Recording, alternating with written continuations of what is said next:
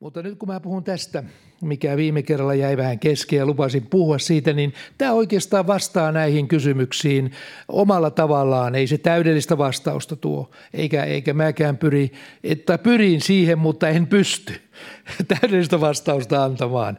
Että on niin monimutkaisia nämä Jumalan maailman asiat, mutta onneksi meillä on tämä raamattu. Kuulkaa, jos meillä ei tätä kirjaa olisi, niin ei näistä ymmärtäisi yhtään mitään tämä olisi ihan kerta kaikkiaan, niin me mentäisiin ihan, ihan huppusilmillä koko tämä elämä.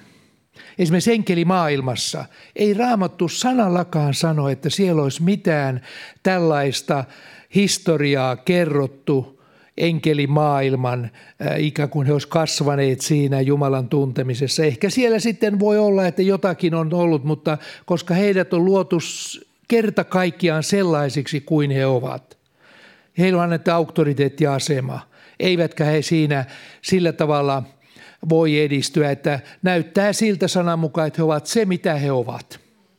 Ja tämä on Jumalan, he ovat Jumalan luomia ja heillä on oma tehtävänsä, mutta meidän ihmisten tausta on ihan toinen. Siksi me tarvitaan tämmöinen kirja ja tarvitaan myöskin mm, selitystä.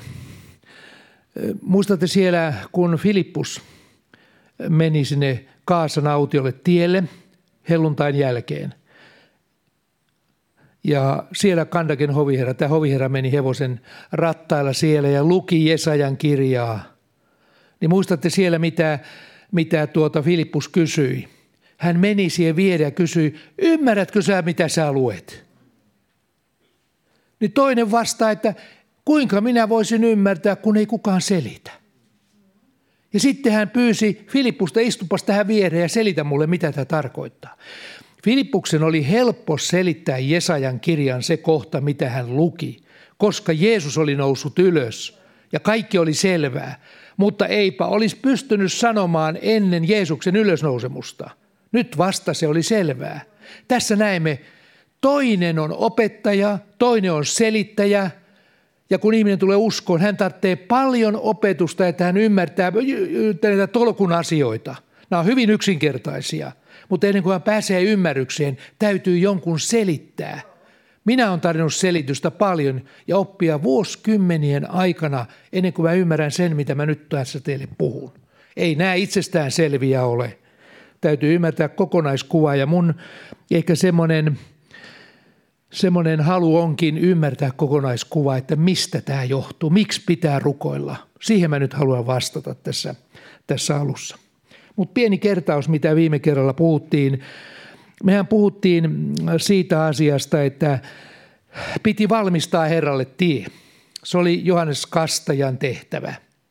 Valmistakaa Herralle tie. Ja siitä puhuttiin, puhuin siitä, kuinka sitä 400 vuotta ennen Jeesuksen syntymää lopetettiin tämä kirjan kirjoitus. Se on niin kuin nyt olisi 1600-luku. Siitä tähän aikaan oli ihan plankkoa. Tapulla raassaa. Ei puhuttu mitään.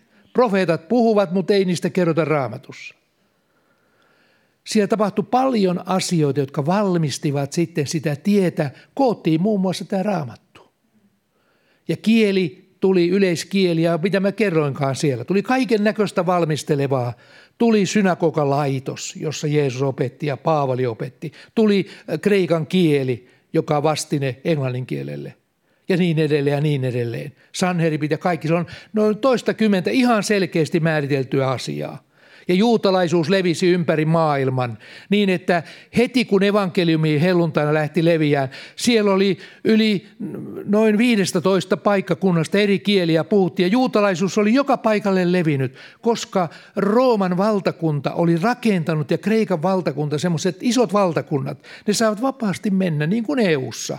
Ei ollut mitään rajoja, kunhan meet vaan johonkin ympäri maailmaa, Roomaan ja joka puolelle, Arabiaan. Egyptiin ja muualle. Tämä oli valmistelevaa, jotta evankeliumi menisi eteenpäin. Ja Johannestakin vahvistettiin erämaassa, niin kerroin siellä, että hän oli semmoinen Jumalan mies, joka ei tosta vaan noussut, että okei, napataanpas tuosta porukasta 1, 2, 3, 5 siitä ja sitten tuota, tulepas sinä tänne ja rupepas nyt valmistaa herralle tiet. Ei, vaan heti kun hän kynnelle kykeni, kykeni pienenä poikana, hänet pistettiin erämaahan. Isä ja äiti sanoi, siellä te oot nyt sitten. Ja Jumalan siunaus oli hänen yllään mahdollisesti Essialaisten luona.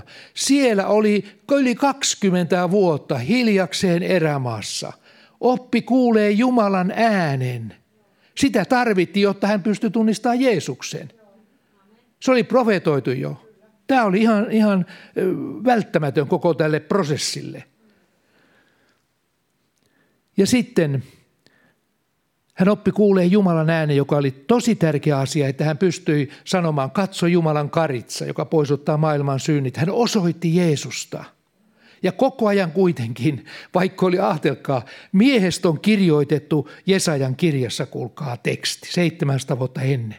Jumala profeetan kautta sanoi, olisi siinä noussut päähän kyllä meikäläiselle ja monella muullakin. Että jos musta kirjoitettaisiin tuolla, kuulkaa, että minä on se ja se, ja sitten mä oon se. Ja tiedän sen, ja ymmärrän sen, niin sen takia hänen piti olla niin, niin siellä erämaassa, erämaassa vaan hunajaa ja heinäsirkkoja söi, ettei vaan mitkään aistit kehity niin, että olisi Jumalaa vastaan. Ja sitten kun hän nousi sieltä, niin hän kuuli Jumalan äänen. Hän pystyi osoittamaan e, israelaisille, että katso Jumalan karitsa, joka poisottaa maailman synnit. Ja Jumalan henki oli hänen päällään niin voimakkaasti, että vaikkei yhtä ainutta sairasta parantunut. Ei ne sen takia tullut, vaan koska Jumalan henki puhui hänen kauttaan. Ja se oli ydinasia siinä, että pelastukselle järjestettiin valtatie. Jeesuksen kautta. Ja sitten vielä, että hänen päässään oli semmoinen äh, yksi lause, minun tulee vähetä ja hänen kasvaa. Se vielä piti olla loppua kohden, että se ei noussu, vaan se tähti piti laskea. Ja siksi Jeesus lopulta sanoi, tässä on mies naisista kaikkein naisista, joka on suurin naisista syntyneinä, syntynyt. Hän oli suuri ihminen, hänellä on suuri tehtävä taivaassa, koska hän teki sitä maan päällä, mitä kerran odotetaan meiltä taivaassa. Eli korotetaan Kristusta, palvellaan häntä. Tässä on Johannes Kastajan tie, tie tässä. He valmistakaa Herralle tie. Mutta tämä rukousjuttu vielä tässä, niin se on semmoinen systeemi, jonka Jumala järjesti meille ihmisille. Enkeleillä on ihan oma juttu. Ei, ne syntyvät, niin kuin sanoin alussa, ne syntyivät tässä ja nyt. Annettiin arvoasema. Kellekään muulla ei annettu sellaista arvoasemaa kuin Luciferille. Ei Miikkailille, ei Gabrielille, muiden nimiä me tiedäkään.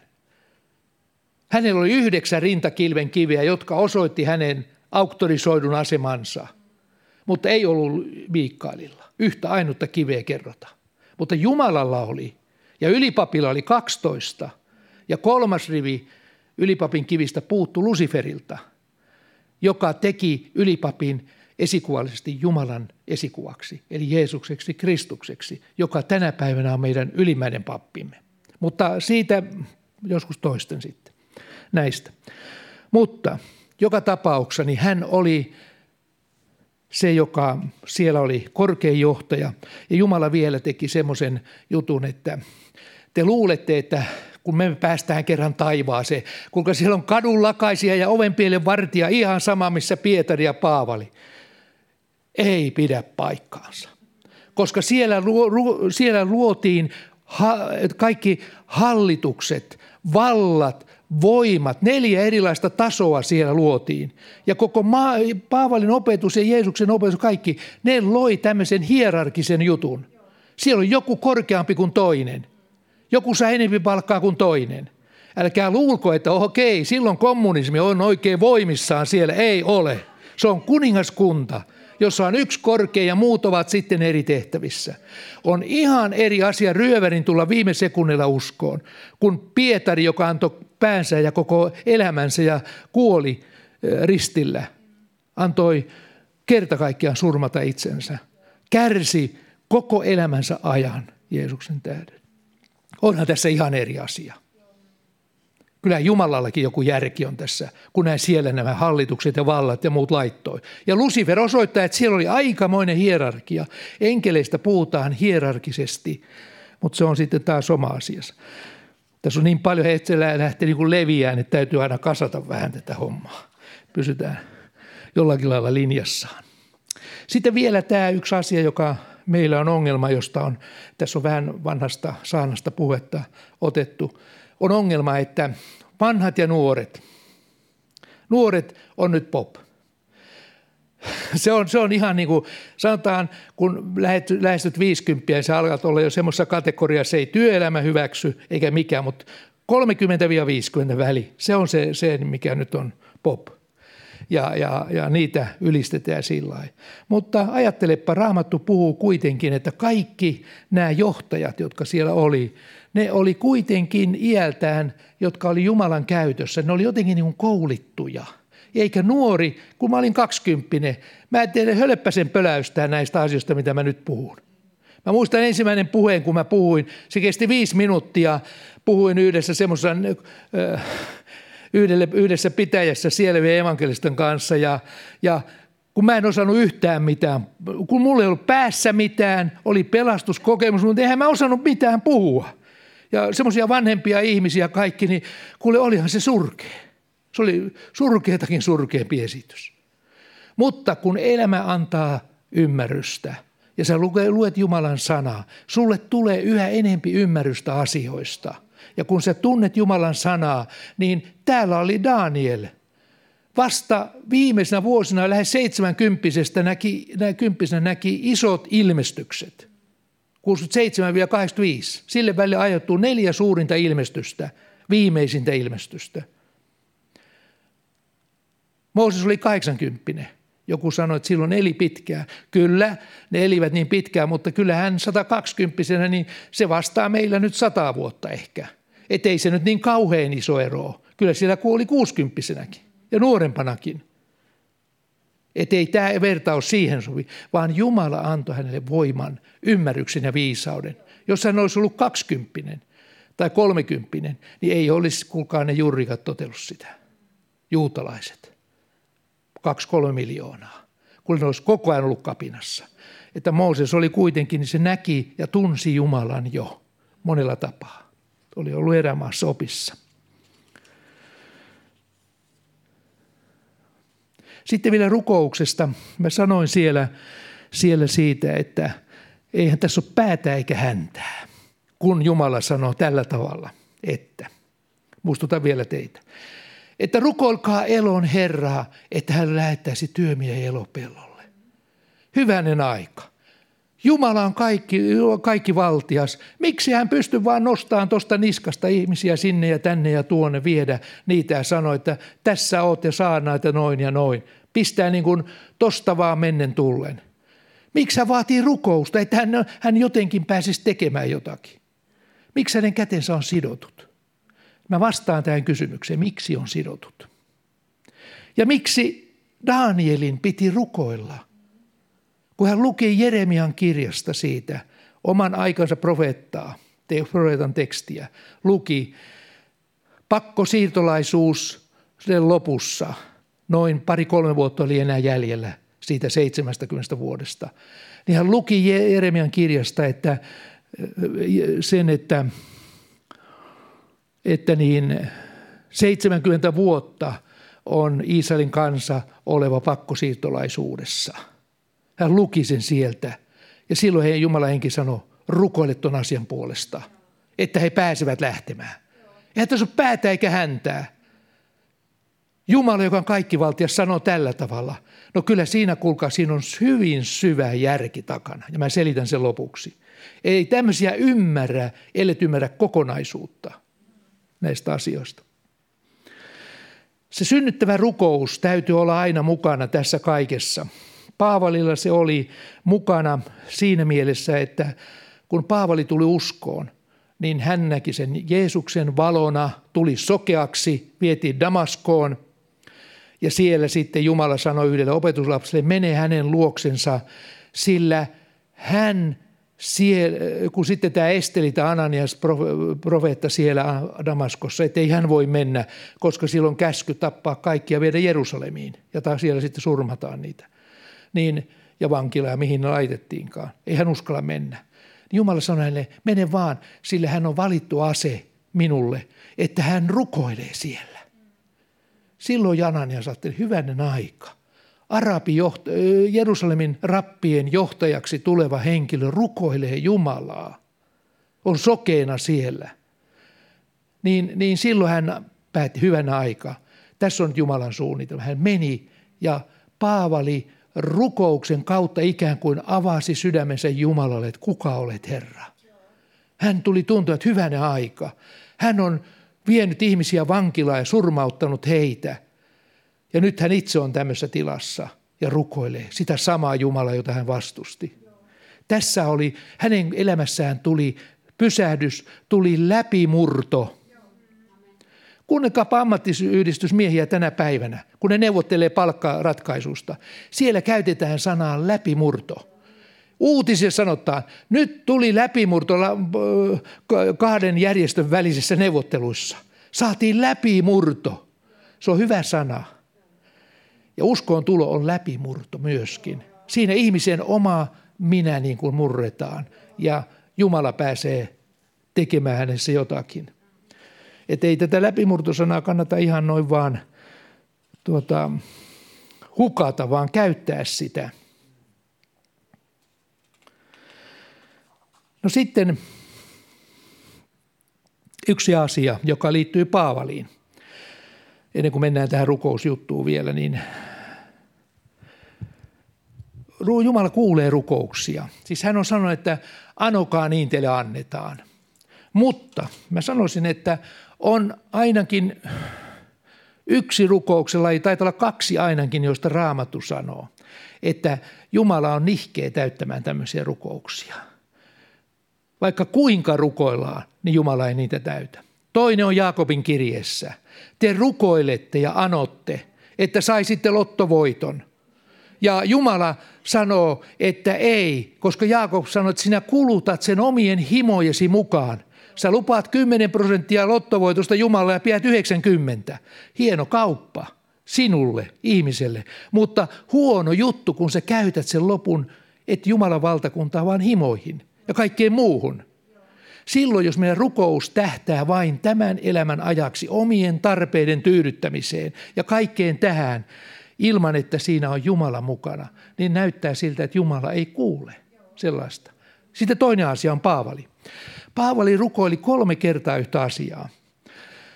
Ja hän rukoili sitä, että häntä on saatanan enkeli rusikoimassa koko ajan.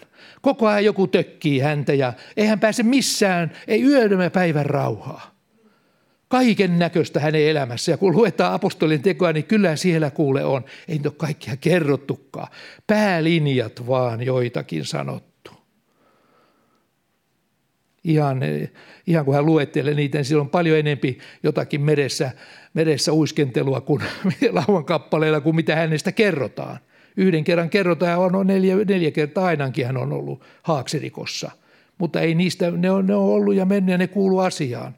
Ajatteli Paavali, että tämä on tämän homman, homman hinta, että täällä rusikoidaan. Ja sitten hän rukoili, hän oli kyllästynyt siihen. Ja sitten siellä rukoili, Paavali lähtee rukoilemaan toinen korintolaiskirja 12 siellä, 7-9. Ja että niin erinomaisten ilmestysten tähden ylpeilisi, on minulle lihan laitettu pistin, saatanan enkeli, rusikoimaan minua, etten ylpeilisi – Tämän tähden olen kolmesti rukoillut Herraa, että se erkanisi minusta. Ja hän, mitä Jumala sanoi hänelle? Minun armossani on sinulle kyllin, sillä minun voimani tulee täydelliseksi heikkoudessa. Tässä oli Jumalan vastaus. Että ei häneltä otettu niitä kärsimyksiä, sitä kaiken näköistä rusikoivaa enkeliä, enkeliä pois, vaan koska jos häneltä, hänellä olisi kaikki terveys, kaikki olisi tosiaan niin kuin, niin kuin sotamiehen nuorella miehellä alusta loppuun saakka. Uskon kautta, uskon mies. Ei mitään, saatana tulee vastaan, niin pois vaan siitä, että minä menen tästä ja noin. Se oli, koko ajan oli tappelu käynnissä Paavalin kohdalla. Niin jos hän olisi ollut sellainen, että kaikki, kaikki vaan lankeaa hänen eteensä ja menisi Jeesuksen nimen voimassa sinne, tänne ja tuonne, niin joskus hän oli ihan hiuskara varassa, sanoi, että hän henki säilyi jossakin. Niin ei hän olisi tämmöisiä puhunut, jos hän olisi ollut voimassaan. Katsokaa, siinä oli yksi vaara, joka on kaikkein suurin vaara, mitä ihmisellä voi olla, johon Lucifer lankesi. Nyt ruvetaan lähestyä rukousta nyt. Mihin Lucifer lankesi? Ylivainio sanoi kerran kirjassaan, ja mä oon sanonut sen monta kertaa täällä, mutta se sopii jälleen tähän kohtaan, tähän Paavalin kohtaan. Kaiken muun ihminen kestää, mutta sitä, jos Jumala käyttää ihmistä, sitä ihminen ei tahdo kestää ylpistymättä. Ja tässä oli se syy Paavalin kohdalla. Jottet sinä ylpistyisi, niin erinomaisten ilmestysten tähden on annettu tämä enkeli rusikoimaan sinua.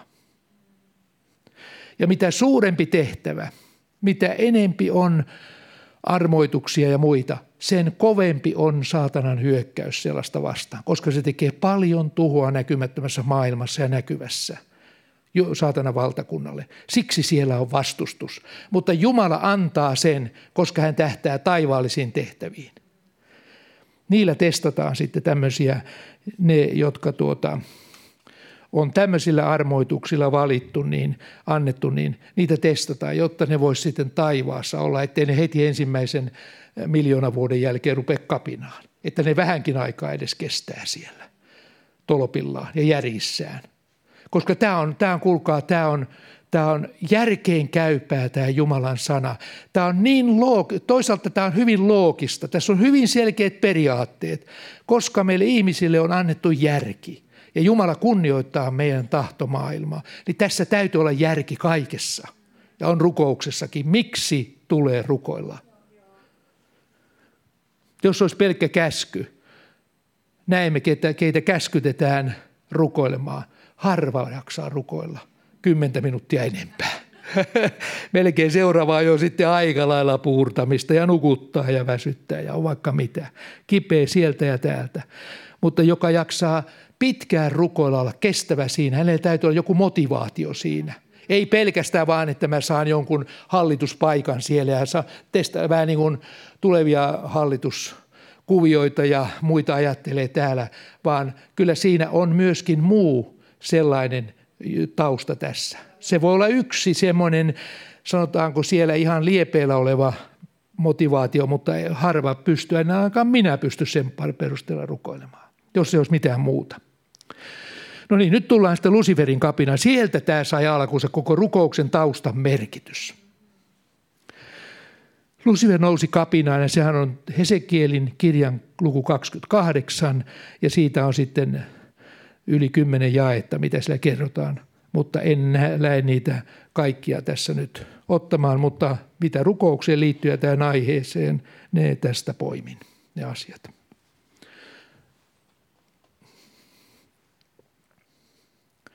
Hesekiel 282 sanotaan tällä tavalla. Jumala sanoi Luciferista. Koska sinun sydämesi ylpistyi ja sinä sanoit, minä olen Jumala – siis taivaassa, yhdeksän renikkaa rinnassa, kilvessä. Se, joka oli auktorisoitu kaikkein korkeimmalla vallalla, se sanoi, että minä olen Jumala. Jumalan istuimella minä istun. Merten sydämessä tarkoittaa siis enkelimaailman siinä joukossa.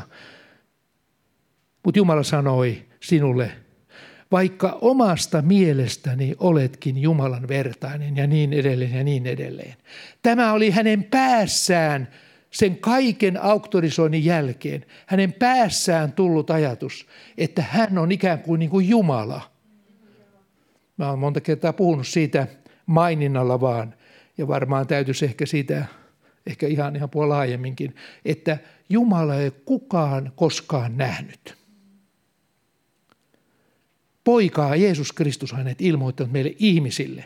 Nyt sitten tulee suuri kysymys, onko enkelimaailmassa kukaan nähnyt Jumalaa?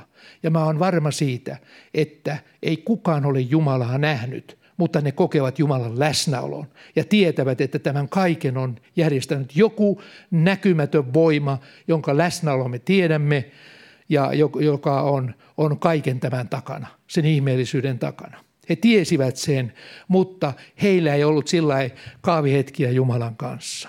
Tarkoittaa sitä, että he olisivat voineet piitää taiteilijana Jumalan muodon tarkkaan. Sitä ei ole kellekään ihmiselle ilmoitettu, mikä on Jumalan muoto. Jesaja sanoi tällä tavalla, kuka on Herran henkeä ohjannut, ollut hänen neuvonantajansa ja opettajansa, 40 ja 13 sitten eteenpäin. Kenen kanssa hän on neuvotellut, joka olisi hänen, antanut hänelle ymmärrystä, opettanut oikean polun, opettanut hänelle tiedon ja osoittanut hänelle ymmärryksen tien. Siis kuka on se enkeli tai ihminen? Katso, kansakinnat ovat kuin pisara vesisangon uurteessa, ovat kuin tomu hiukkanen vaassa. Näin Jumala näkee meidät. Kenenkä siis te vertaatte Jumalan ja minkä muotoiseksi te teette hänet? Siis ei Jumalan muotoa voida piirtää. Ja siksi hän sanoo, älkää tehkö mitään Jumalan kuvaa, älkää yritäkö piirtää mitään. Toisin oli pakanat. Roomalaisilla, kreikkalaisilla ja muilla, niillä oli kaiken maailman kivijumalia. Niiden muodonkin ne pysty laittamaan ja kaikkea muuta. Niitä, niitä vastaan Paavali tappeli. Ja ne tappeli Paavalia vastaan. Niissä olevat vihollisen vallat ja voimat. Kenenkä siis te vertaatte minut, jonka kaltainen minä olisin, sanoo Jumala. Jesaja 40, 25 ja niin edelleen. Ja mennään Hesekielin jälleen, Luciferiin.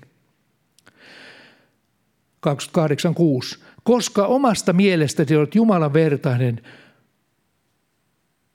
omasta mielestään, kaksi kertaa sanotaan tämä, se oli hänen päässään tullut ajatus, että hän hallitsee koko enkelijoukkoa. Se oli hänen tehtävänsä. Siihen Jumala oli hänet auktorisoinut. Ja tähän perustan sen, että jos enkelimaailmassa oli hierarkia ja Jumala ne teki ja loi, niin myöskin tulee olemaan ihmisten kanssa, kun me kerran mennään sinne. Siksi sanotaan, että ensimmäiset tulevat viimeisiksi, viimeiset tulevat ensinnäisiksi. Ja kun Jaakob ja Johanneksen äiti pyysi poikiensa puolesta, että anna näiden poika rukkien olla siinä Jeesuksen molemmilla puolilla. Toinen oikealla, toinen vasemmalla puolella. Jeesus on kuule, Tätä paikkaa ei anneta muille kuin niille, joille se on suotu. En tiedä, nähdäänkö se Jaakob ja Johannes ihan lähellä Jeesusta, mutta jotka ovat ansaitsevat sen paikan, en tiedä ketä se on, sitten nähdään. Heille se on annettu, koska aina kaikilla valtiovierailulla on päämies ja sitten on ne lähimmät, ketkä on arvollisimmat, ovat siinä vieressä. Näin se menee. Ja vähemmän arvolliset ovat sitten jossakin siellä sinessä. Me saada olla kaukana varmaan siitä paikasta, mutta yritetään parhaamme. Yritetään parhaamme ja tehdään se, mikä voidaan. Ollaan, ollaan pieniä ja annetaan Jumalan tulla suureksi. Tämä on meidän tehtävä. Siis, nyt tullaan rukouksen ydinasiaan. Kaiken rukouksen ydin on vapaaehtoisuus. Tämä sana vapaaehtoisuus on sellainen, joka, joka ikään kuin sanelee sen, että sitä Lucifer koko ajan testaa. Ja koska Jumala loi meidät ihmiset tänne maan päälle, niin hän seuraa koko ajan ihmisten tapaa seurustella Jumalan kanssa. Jos Jumala ottaa auktoriteettinsa ja rupeaa jyräämään ihmismaailmaa siellä, ei Paavaliakaan jyrätty siinä, että sun on pakko seurata minua – mutta annettiin olla sokeena siinä. Jumala kohtasi häntä. Ja hän omasta tahdostaan muuttui siinä, ei Jumalan pakottamana. Kolme vuorokautta kesti rukous ja paasto. Teki esterit. Ja sitten oli valmis. Ei Jumala tehnyt väkivaltaa. Ei koskaan voi sanoa Lucifer, että Jumala teki väkivaltaa Paavalin kohdalla. Hän itse ymmärsi, että mistä tässä on kysymys. Ja näin on, että jos ihminen ei alistu Jumalan tahto, uskovainen tai uskomaton, kuka hyvänsä, niin hän alkaa vähitellen luisua kauemmaksi Jumalasta. Jumalan läsnäolo alkaa tulla. Jos ihmisen oma persona alkaa nousta, niin kuin Luciferin, pikkuhiljaa kapusi lähemmäksi Jumalaa ja lopulta sanoi, minä olen Jumalan vertainen. Tässä oli se ylpeyden huipentuma taivaassa kerran, mutta se on lähellä täälläkin, meilläkin. Siksi Jumala ei anna kellekään kaikkia armolahjoja, koska ei kukaan ihminen varmaan kestä sitä. Että jos kaikki tapahtuu, hän tietää kaiken, niin hän on melkein niin kuin Jumala. Yksi henkilö oli sellainen, mitä minä olen lukenut, niin oli, oli lähellä sillä, että hän oli monenlaisia, ei kaikki armolahja, mutta oli tärkeimpiä armolahjoja, niin hänestä ihmiset melkein, ne, ne oli suu auki, haukkovat henkeä, että voiko olla tuo totta, että tapahtuu tällaisia asioita hänen kauttaan. Ja ne roikku hänen lahkeissa ja jaloissaan niin, että turvamiehet sai raahata sitä miestä aina ihmisjoukosta pois. Ei päässyt mihinkään, kaikki halusi koskettaa. Mutta sitten hänelle, en tiedä mikä hänen loppunsa oli, mutta Jumala kun näkee sen, että hän ei voi, se on saatanan ansa. Että jos Jumala antaa liian suuren vallan ihmiselle, hän ei ylpistyy täällä maan päällä ja tulee niin kuin Stalin, Hitler ja muut tämmöiset diktaattorit, Mussolinit, jotka sanoo olevansa melkein jumalolentoja. Tämmöinen on se lopputulos saatanan omilla, mutta se on myöskin Jumalan palvelijoilla sama vaaransa. Lucifer on esimerkki siitä – ja kaiken tarkoituksena on se, että Jumala, kun hän rukoiluttaa meillä, niin me vapaaehtoisesti rukoilemme asioita. Ja tämä vapaaehtoisuus selittää sen, että Jumala sanoo, hän ei voi tehdä mitään Luciferin takia, kun Jumala sanoo, rukoilkaa elon Herraa, että hän lähettäisi työmiä elon, elon pellollensa. Jos Jumala tekisi ilman rukousta – Lucifer heti sanoisi, kuule, sähän pakotat noita ihmisiä tuonne. Jumala sanoo, kun on rukoilijoita, en pakoita. He pyysivät, minä olen järjestänyt systeemin, että minun otetaan yhteyttä rukouksen kautta. Ja nyt ne on rukoilleet minua, lähetä työmiehiä tulle kylälle, anna tulla evankelistoja sinne. Muutamat rukoilee, joku yksi ainoa mummu rukoilee vuoden verran. Kuule, alkaa tapahtua. Jumala lähettää sinne. Ja saatan ei ole mitään sanomista siihen. Ei Jumala käyttänyt väkivaltaa, vaan se yksi mummo pyysi. Ja minä vastasin siihen, koska minä sanon, anokaa niin teille annetaan. Tässä se on. Tämä on herkkä laji tämä rukous Jumalan maailmassa. Jos ei kukaan rukoile, mä en tiedä mitä tapahtuisiko yhtään mitään. Tämä vaan olla ja menisi eteenpäin, mutta onneksi on rukousta. Ja se on kaikkein tärkein seurakunnassa. Kyllä toimintaa voi ihminen ilman rukoustakin tehdä ilman Jumalaa ilman hänen läsnäoloansa. Kuulkaa, kaiken näköisiä järjestöjä pyöritetään maailmassa, oli ne hengellisiä tai ei, ilman rukousta. Ihmisen voimalla, ihmisen ymmärryksellä ja järjellä. Urheiluseurat kaikki, kaiken maailman nuorisoseurayhdistykset, mitä niitä onkaan, semmoisia juttuja, joita piti sanokaan kaikkien nimiä, niin niitä, kyllä ne pyörii. Mutta hengellinen elämä, on hyvin herkkä laji rukouksen suhteen. Ja sen takia, jos meidän seurakunta keskittyy tähän, niin Jumala voi tehdä ihan mitä vaan, kun me rukoilemme riittävästi. Ja tässä on syy sitten, nyt tullaan vähän sitten, mennään pikkasen ohi rukouksen, mutta kyllä tämäkin on hyvä tietää, että koska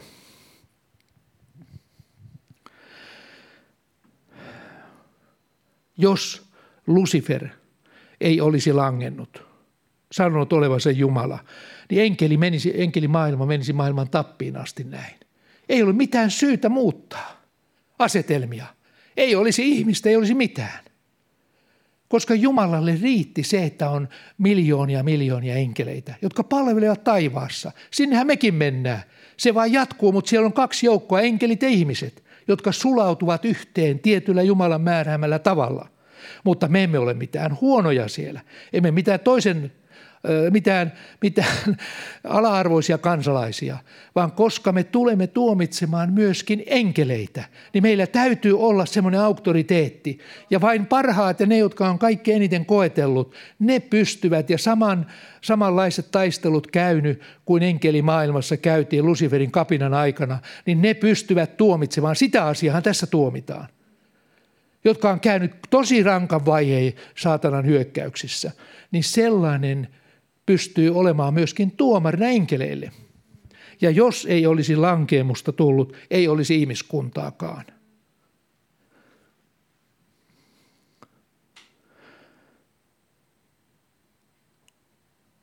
Jumala tulee kerran taivaassa. Hän tulee siellä hyvin selkeästi sitten laittamaan meidät kunkin omaan paikkaansa, oman hierarkiansa mukaan, mutta en nyt lähde siitä puhumaan ollenkaan tästä hierarkiasta, enkelinen ihmisten, ihmisten, ihmisten kohdalla siitä nyt ei ole niin paljon puhuttukaan, mutta nyt näemme enkelien kohdalla sen kyllä, että samantyyppinen siellä tulee olemaan, monitasoinen ja monipolvinen, koska ne on kaikki luotu. Ei ne ole pahoja asioita. Paavali sanoi Roomalla jossain kirjeessään, että, että Jumala on luonut auktoriteetin, jonka hän on antanut maalliselle hallitukselle, joka pitää pahat ihmiset kurissa. Ei se ole paha asia. Ei tämmöinen auktorisoitu esivalta, ei se ole paha asia, kun se kulkee vanhuskaudessa. Kuningaskuntakin tarvitsee tällaisen. Ja ihmiset tarvitsevat, että se ei ole paha asia. Joku ajattelee, että kauheita, että tasa-arvo on se, joka siellä vallitsee ja se vetää siellä hyvin. Ja kaiken maailman muut tällaiset aatteet, mitä nykyisin on, jotka ovat itse asiassa loppujen lopuksi syvyydestä, kun oikein piskälle katsotaan. Kommunismia esimerkiksi. Niin sehän johtaa diktatuuriin. Se on nähty. Kaikissa kommunistimaissa on diktatuuri. Ollut ja tulee olemaan. Ei se ole tasa-arvo. Mutta sellaista Jumala ei sinne hyväksy. Daniel siis rukoili kolme vuotta ennen 70 vuoden pakkosiirtolaisuuden päättymistä. Jumala vaikutti, että hän rukoili. Ja se tapahtui noin 70 vuotta siitä, kun Daniel oli joutunut pakkosiirtolaisuuteen. Sen ajan Koores vapautti Israelin, sanoi kansa, kaikille kansoille, että saatte mennä omiin maihinne, rakentaa sinne Jumalan palvelusmenot ja kaikki. Se oli ihme. Se oli vähän niin kuin Neuvostoliiton ihme Korbatsovin kautta, että hän salli tämmöisen perestroikan tulla. Sitä kautta tietyn vapauden sinne ja, ja tapahtui sitten Jumalan hengen maailman kannalta suuria asioita – se on, mitä tapahtui ulkonaisesti, se on eri asia, mutta Jumalan maailman kannalta se oli hyvä asia. Ja nämä asiat kaikki on säädetty, päätetty 70 vuotta. Nyt kun te luette, että Jumala on säätänyt tämmöisen ja sitten hän laittoi Daniel rukoilemaan, niin nyt tämän saanan perusteella ymmärrätte, sitä täytyy jonkun rukoilla tosissaan, että Jumala teki sen, jotta saatana ei pääse siihen väliin vaan jonkun täytyy rukoilla asiat alas ja läpi. Siinä on rukouksen salaisuus. Jos tätä ei oikein ymmärrä, niin voi olla, että, että motivaatio on hyvin heikko, jos se on vain käsky. Rukoile. Eikä raamatus aina selitetä joka ikisen rukoussanan jälkeen, että tämän takia, että saatana ei pääse väliin. Taas rukousta, taas saatana ei pääse väliin. Sehän olisi yhtä semmoista vähän niin kuin jankutusta. Se täytyy ne ymmärtää kokonaiskuvasta tämä asia, miksi se on näin. Sama on siitä työmiesten lähettämisestä.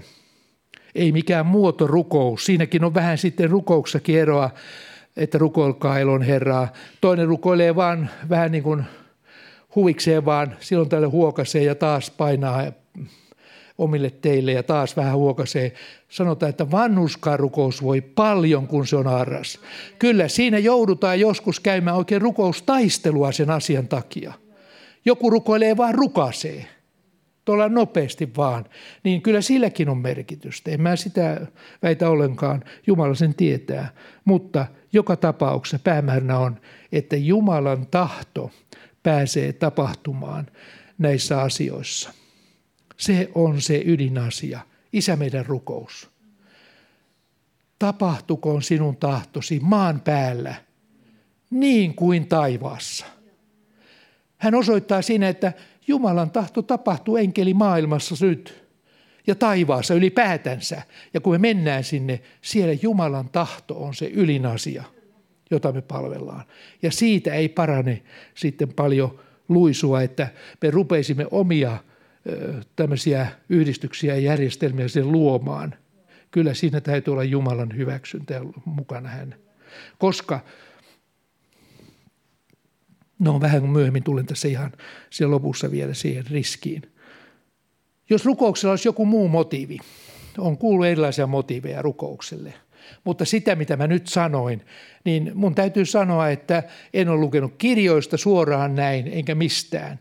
Tämä on Jumala vaan mulle sanan kautta ilmoittanut tämän asian, että tästä ja se, tästä löytyy se vastaus moniin näihin raamatussa oleviin rukoustilanteisiin.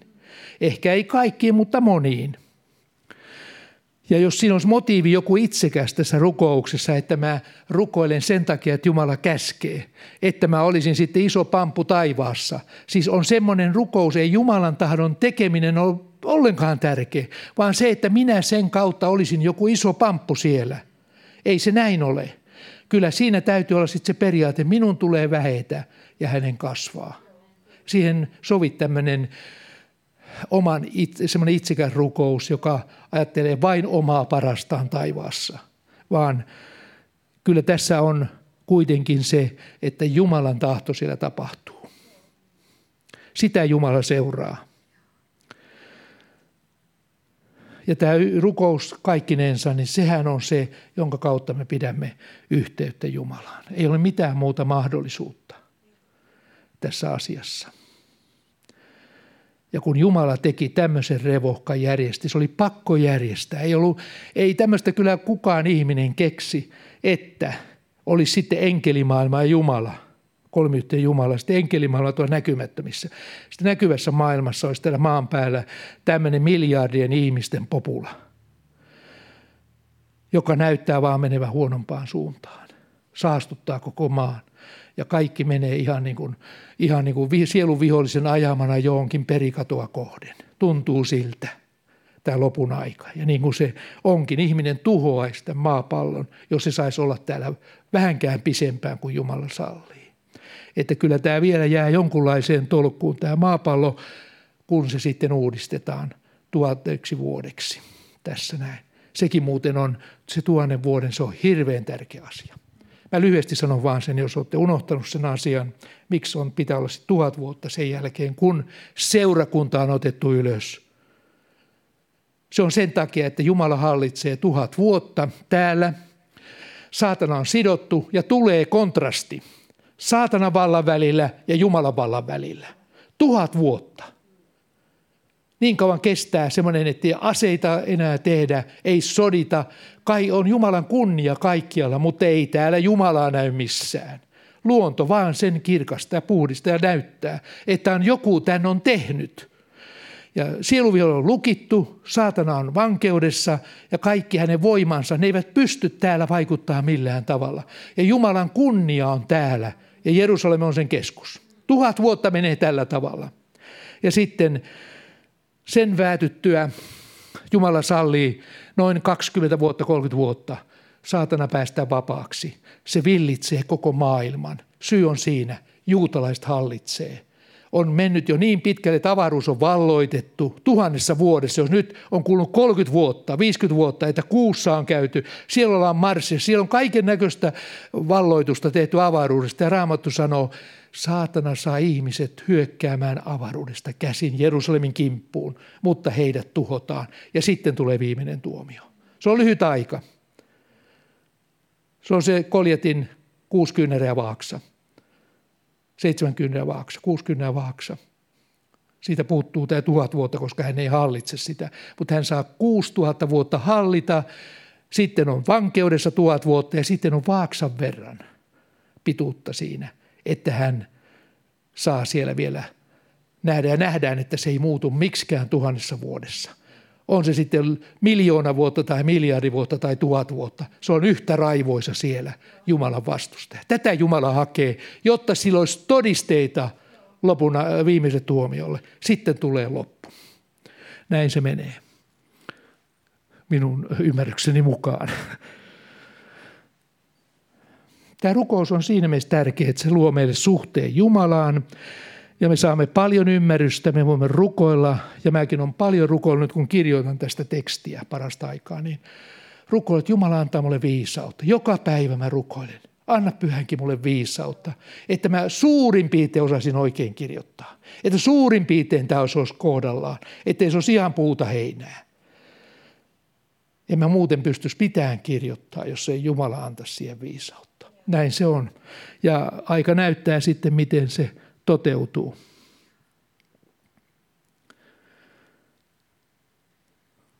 Raamatussa puhutaan paljon tästä Jumalan hallitusvallasta. Siellä Paavali sanoi yhdessä kohdassa, kun me kerran tulemme taivaaseen, niin meistä tulee hänen kaltaisiaan – niin kuin on hän, niin olemme mekin. Kaikki kyyneleet pyyhitään pois. Menneisyys maan päällä on pois pyyhitty. Ei enää ole sellaista tilaa, jossa me murehtisimme omaisistamme ja muista. Se on tätä aikaa varten. Siellä ei enää ole aurinkoa. Siksi sanotaan, että kadotus on ikuinen, koska aika liittyy aurinkoon. Kun aurinko sammuu, aika loppuu. Aika on sidottu myöskin materiaan. Näin tiede meille sanoo. Nyt voidaan laskea auringon mukaan aikoja ja kaiken sen mukaan, mitä fysiikan lait Jumala on laittanut tähän maan päälle. Mutta kun ne kaikki loppuu, sanotaan aurinko ei ole enää, vaan Jumala on heidän aurinkonsa ja karitsa. Siellä on samanlainen valo kuin nyt on taivaassa. Ei se pimeä paikka ole, vaan siellä on valo. Ja meistä tulee hänen kaltaisiaan siellä. Ja lopuksi sitten, yksi asia semmoinen, kun luette tuosta Luciferista. Siellä tulee semmoinen sanonta, vanha käännös sanoo, hän oli laajalti suojaavainen kerupi. Tämä on ollut mulle, semmoinen, mulle ollut semmoinen vähän kinkkinen kysymys, että mitä se mahtaa tarkoittaa että mitä ihmettä se Jumala tarvi semmoista suojaavaa enkeliä. Otti sen Luciferin kaikkein suurimman auktoriteetin siihen. Se ikään kuin suojasi sitä Jumalan valtaistuinta. Vähän niin kuin ilmestysmajassa. Siellä on pyhi, pyhimmässä kaksi kerupia. Ne niin kuin lepää siinä sen arkin päällä. Ne niin kuin suoj, leittää siipensä ja suojaa sitä arkkia, jos oli lainkirjat. Se on vähän samanlainen tilanne mitä tämä oikein tarkoittaa, että miksi taivaassa piti olla suojaava kerupi. Laajalti vielä koko, siis että se suojasi kaikessa siinä. Hän, hän niin kuin ilmeisesti näin, ja mä oon ajatellut näin, että tämä, tämä johtuu siitä, että hän laajalti hallitsi asioita. Ja sitten ydinasia tässä, että tämmöistä tarvitsiin, oli vapaa tahto. Se on riski. Se on enkelimaailmassa suuri riski. Antaa, kuulkaa, miljoonille enkele vapaan tahdon, että ne saa tehdä mitä haluaa. Niin nyt, kun hän auktorisoi muut enke, yhden enkelin ja muille oli kiven kiveä, niin nyt hänellä oli niin suuri valta-asema enkelimaailmassa, että hän hallitsi sitä ja suojeli Jumalan valtaistunta, ettei päässyt kapina pesäkkeitä vapaaehtoisten enkelien kohdalla tulemaan – koska puole, kolmassa lähti siitä, kun Lucifer lankesi, että kyllä siellä oli olemassa semmoinen mieli, mutta se ei päässyt nousemaan, kun Luciferi sanoi, että jos joku enkeli ruhtina sanoi, että nyt onko tässä mitään järkeä palvelua Jumala, eikö me voitaisiin oma, oma tämmöinen järjestelmä luoda. Lucifer sanoi, ei. Te ette mulle, olette hiljaa. Minä tiedän, että tämä ei kannata. Se oli suojasi sitä Jumalan koko valtaistuin salia siinä. Muuten mä en voi sitä ymmärtää. Ja siihen se perustui vapaaseen tahtoon. Ja se oli riski Jumalalle ja se riski aiheutti sen, että hän lankesi ja me ihmiset luotiin tänne. Nyt kun sitten tulee tilanne, että me ihmiset kerran, jokainen kuollaan aikanaan, me mennään taivaaseen. Ja sitten viimeisen tuomion jälkeen mennään sitten lopullisesti. Siihen saakka se on vähän niin kuin heikun keiku. Että mä tiedä osaa sanoa, miten se kaikki siellä menee ja mitä me touhutaan. Kyllä Jumala sen tietää. Annetaan se olla hänen huolensa. Mutta sitten viimeisen tuomion jälkeen, niin edelleen on vapaa tahto. Ei meiltä sitä oteta pois. Eikä ole tähän päivän asti enkeleiltäkään otettu. Heillä on edelleen mahdollisuus tehdä väärin Jumalan enkeleillä. Se oli kaksi kertaa ilmestyskirjassa sanotaan, kun Johannes meinas kumartaa yhtä enkeliä, joka näytti ilmestyksen. Tähän on ihan mahtavaa, että sä oot ihan ihminen, kun sä tämmöisiä näytät mulle. Hän meinasi kumartaa ja sanoi, että varo kuule sitä. Kumarra yksin Jumalaa, älä minua kumarra. Siis heilläkin on vaara ottaa palvontaa vastaan, koska heillä on vapaa tahto, mutta he eivät sitä halua, koska he näkivät, mitä tapahtui. Kun tämä suojaava enkeli otettiin pois, Jumala ehkä organisoi sen vähän uudella tavalla siellä, mutta joka tapauksessa, kun me ihmiset mennään sinne, niin mikä ero on meissä ihmisissä enkeleissä? Meissä on yksi ero. Enkelit ovat luotu sellaisiksi kuin he ovat kertaheitolla ilman vähittäistä kasvua. Ei heillä ole tämmöistä taustaa, mikä meillä on. Meillä on 6000 vuoden historia ihmiskunnalla. Me näemme historiasta ja omasta elämästämme, että tämähän on totista taistelua. Mitä enempi sä voitat Jumalalle siellä, olet, olet niin kuin vaarallinen saatana, sitä enempi sua ta- tapellaan. Että mitä ihmettä Jumala laittoi koko elämän ajaksi. Mä itsekin olen ajatellut tänne vaan tappelemaan. On aina vaan aamulla herät, niin taas mikä taistelu tänään on. Mekin ollaan nyt aikamoissa tappelussa nytkin. Parasta aikaa. Että jo, mä oon sanonut monta kertaa, että tässä iässä olisi toivonut vähän rauhallisemman ehtoa, mutta ei. Muuta kuin aina vaan täytyy olla terävänä tappelemassa. Eri asioiden suhteen. No lähipiiri tietää sen tarkemmin, mitä se on. Niin kun me tullaan tällaisesta revohkasta taivaaseen, kuka siellä nousee kapinaan? Siellä, jos on siellä vaikka apostolit siellä ja siellä on 24 vanninta ja muuta, ei kukaan halua, kun näkee mihinkä se johtaa, tulla kapinaa Jumalaa vastaan. Ei yksikään. Ja jos joku haluaa tulla, niin toiset sanoo, kuule, ole hiljaa. Täällä ei kapinoida. Me palvellaan Jumalaa. Ja valtaosa, sataprosenttisesti varmaan, tajuaa sen tämän maailman nähtyään ja mitä täällä on saatana vallan alla. Mitä se voi olla, jos me kapinoimme. Siksi Jumala otti tämän riskin tehdäkseen ihmisen – tänne ja lähettääkseen poikansa tänne. Ja tämä taas puolestaan kumoo sellaisen väitteen, jos jollakin teistä kuulijoista on tullut sellainen ajatus, onko, onko tuolla avaruudessa joku planeetta, jossa on jotain muita meidän kaltaisia olentoja, jotka Jumala hoitelee siellä erilaisia laumoja ympäri avaruutta. Mä sanoisin näin. Raamattu ei anna mitään selitystä. Ei se ole yhtä ainutta nutipäätä. Ei sarvikuono eikä mitään, jolloin sarvet tuossa se koko ajan aisti siellä. Ja iso pää, jota ne kaiken näköistä oliot on, mitä ne örkit sieltä tulee näissä skififilmeissä ja muissa. Siellä kuulkaa ole yhtään ainutta olentoa, eikä yhtään ainutta sellaista maailmaa, jonka Jumala taas lähettäisi poikansa, jos niillä on vapaa tahto. Koska jos niillä on vapaa tahto, siellä on kapina päällä heti. Pakkohan se on lähettää joku. Joku systeemi taas kehittää. Ei joku kerran tehtiin tämä koetus. Ja nyt kun Jumala saa miljardeja uskovia sinne, 150 miljoonan langenen enkelin sijaan. Hänellä on paljon suurempi valtakunta siellä.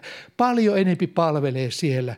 Ja minä ainakin haluan olla niiden mukana, jotka on äh, niin kuin sammuttamassa kapinaa.